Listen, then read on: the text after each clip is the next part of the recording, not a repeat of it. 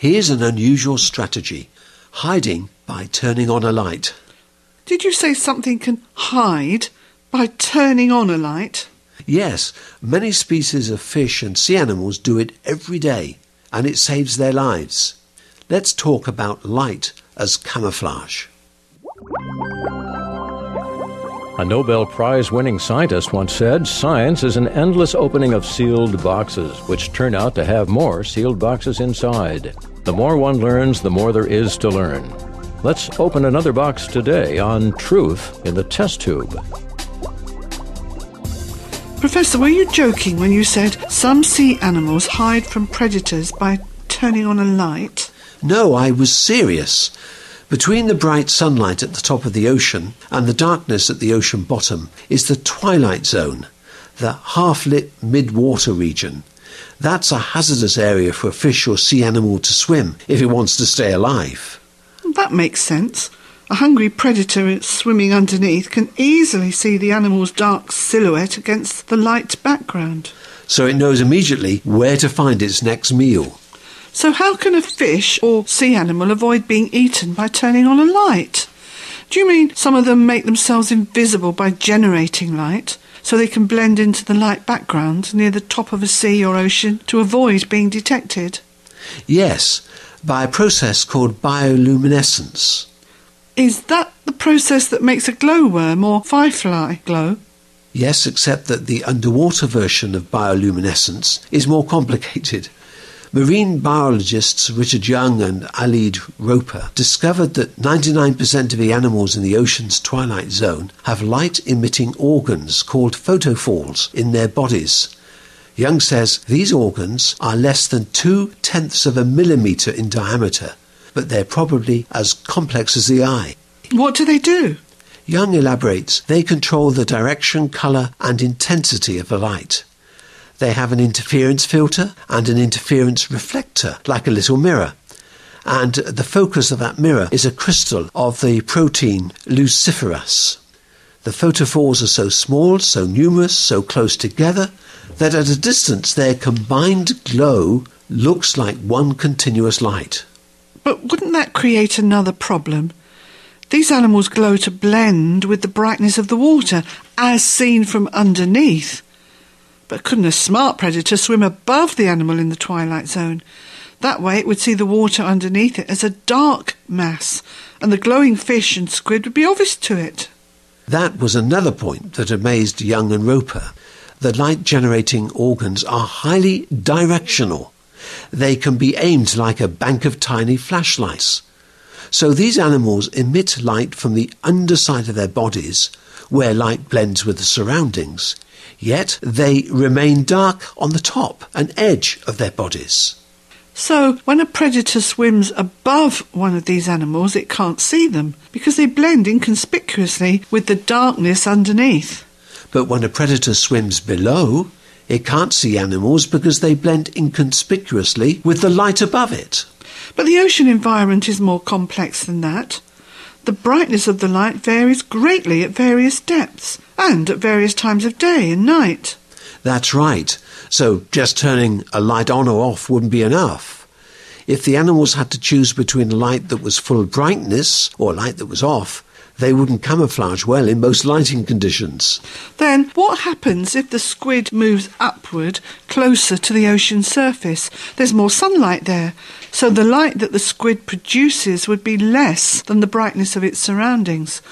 Wouldn't the animal lose the camouflage effect of blending into its environment and be eaten by a predator? And what happens when the sun sets?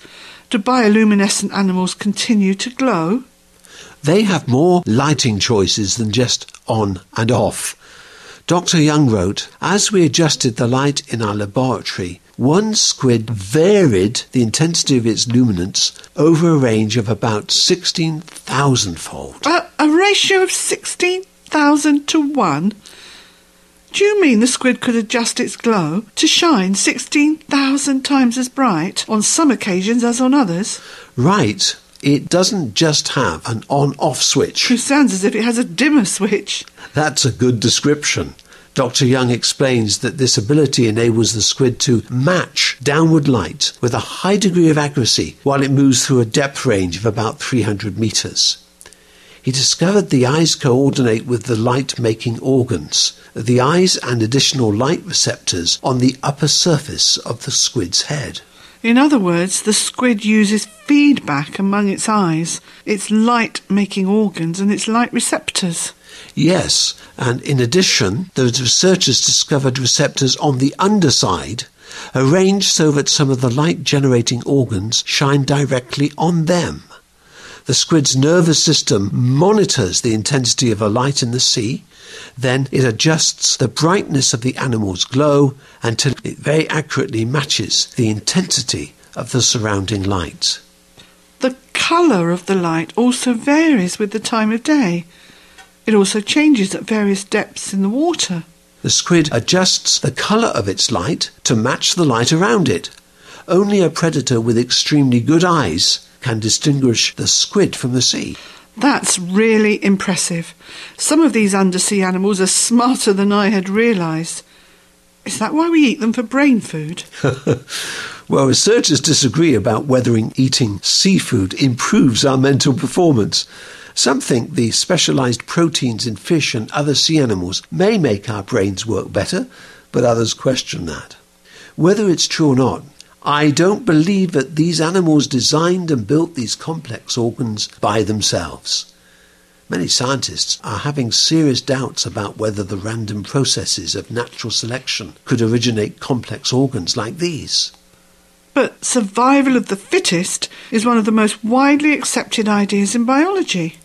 Survival of the fittest is one thing, but arrival of the fittest is very different from that. What do you mean?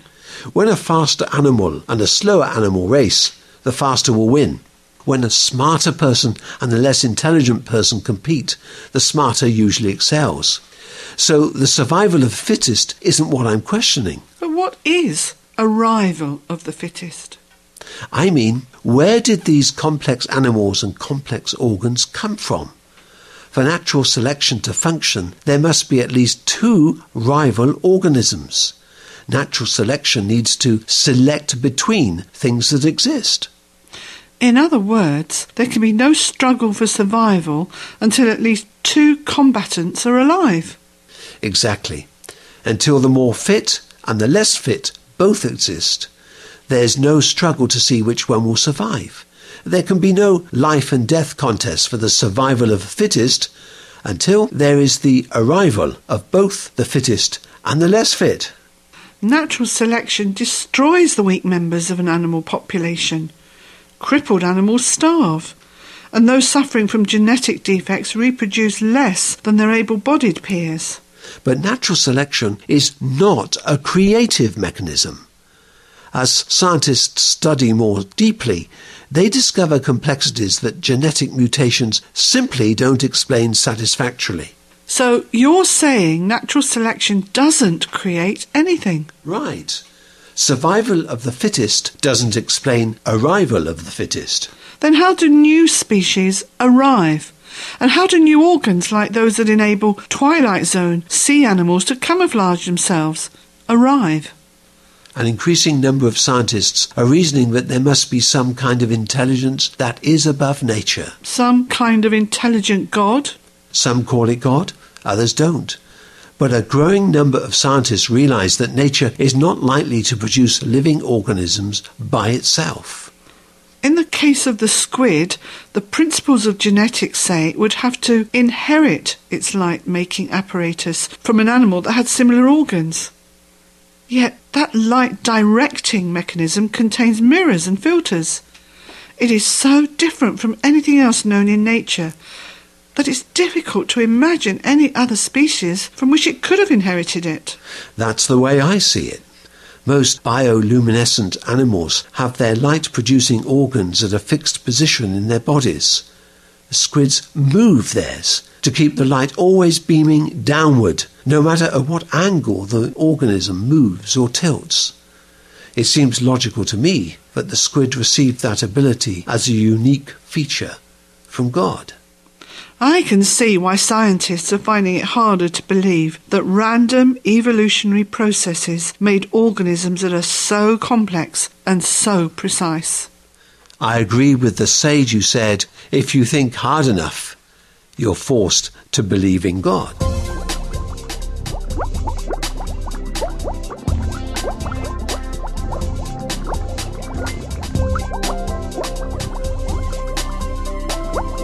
This has been Truth in the Test Tube, looking at truth through the twin lenses of the world that God created and the Bible that God inspired. If you live in India, our email address is testtube at radio882.com. That's testtube at radio882.com.